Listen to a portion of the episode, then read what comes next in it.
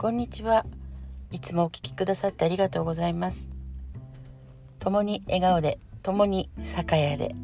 運気術熊谷智恵です。本日も自分を褒めるところから始めていきたいと思います。人生は全部丸だよ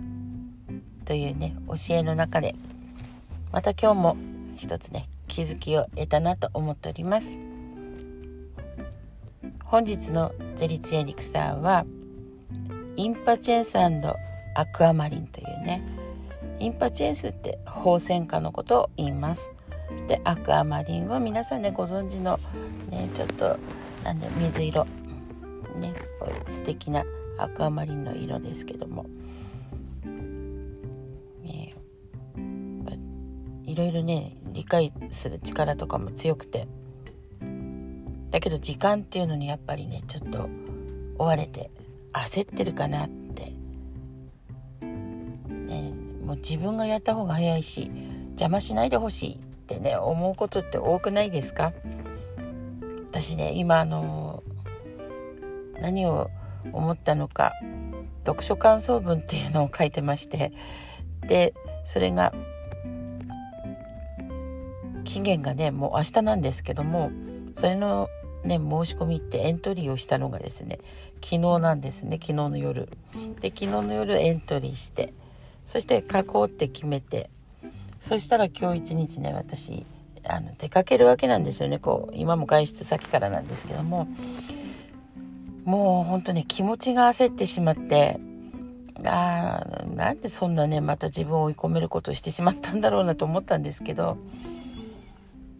だけどなんかできるかもしれないって思ったらなんかチャレンジ精神が湧いてきちゃったんですね。で是非ねやってみようと思って。今ね気持ちはもう焦ってます。焦ってもねどうしようもない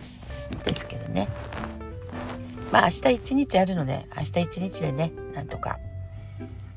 出来上がるんじゃないかなって思っております。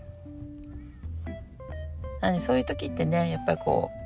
うまず冷静になるっていうのが大事かなって思うんです。皆さんも気がねすごい焦っちゃってそんな時ねまず落ち着く、ね、落ち着くためにじゃあ何しますか、ね、やっぱこうよく深呼吸とか言いますよね。で私は意外とあの今このゼリツエリクサにねすごい助けられていてサポートしてもらってて。まず一番初めにねこのカードを引くわけです。38枚のねカードがありましてそれをね引いてみると。ああなるほどって。自分ではね気づかないわけです落ち着いてないのかとか焦ってんのかとか、うん、分かってないんですよね。でカードを引いてみた時にあそうだ焦ってたってねこう思うわけです。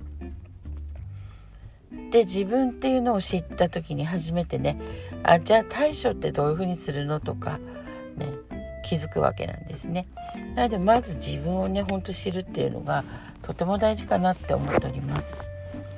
なので皆さんあの今日一日ねどう過ごそうかとかそういうのも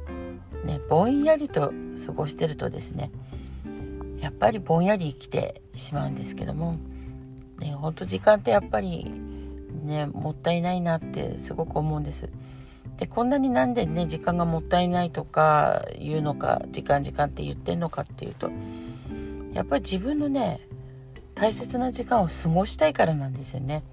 そのためには大事なことっていうかやるべきことをねさっさとやってしまうってことです。でやってしまったらあとはね自分のねもう有意義な時間を過ごせるんですよね。なので私もこうやって落ち着きがなくて、えー、気がね焦ってるっていうのはなぜかって言ったらやっぱり自分の大事なねこのゆとりある時間っていうのを過ごすためにね焦るわけなんです。ね、そういったことが多いかなって思っております。そしてたった今ですねあのニュースが入ってあの稲森会長京セラの稲森会長がねお亡くなりになったってことです。ねえ本当にこの時代がねどんどん変わっていくなって思っております。またねこの話はねおいおいできたらいいなと思っております。はいではね本当本日もね皆さんあの有意義な時間をね過ごすためにさっさとねやるべきことを終わらして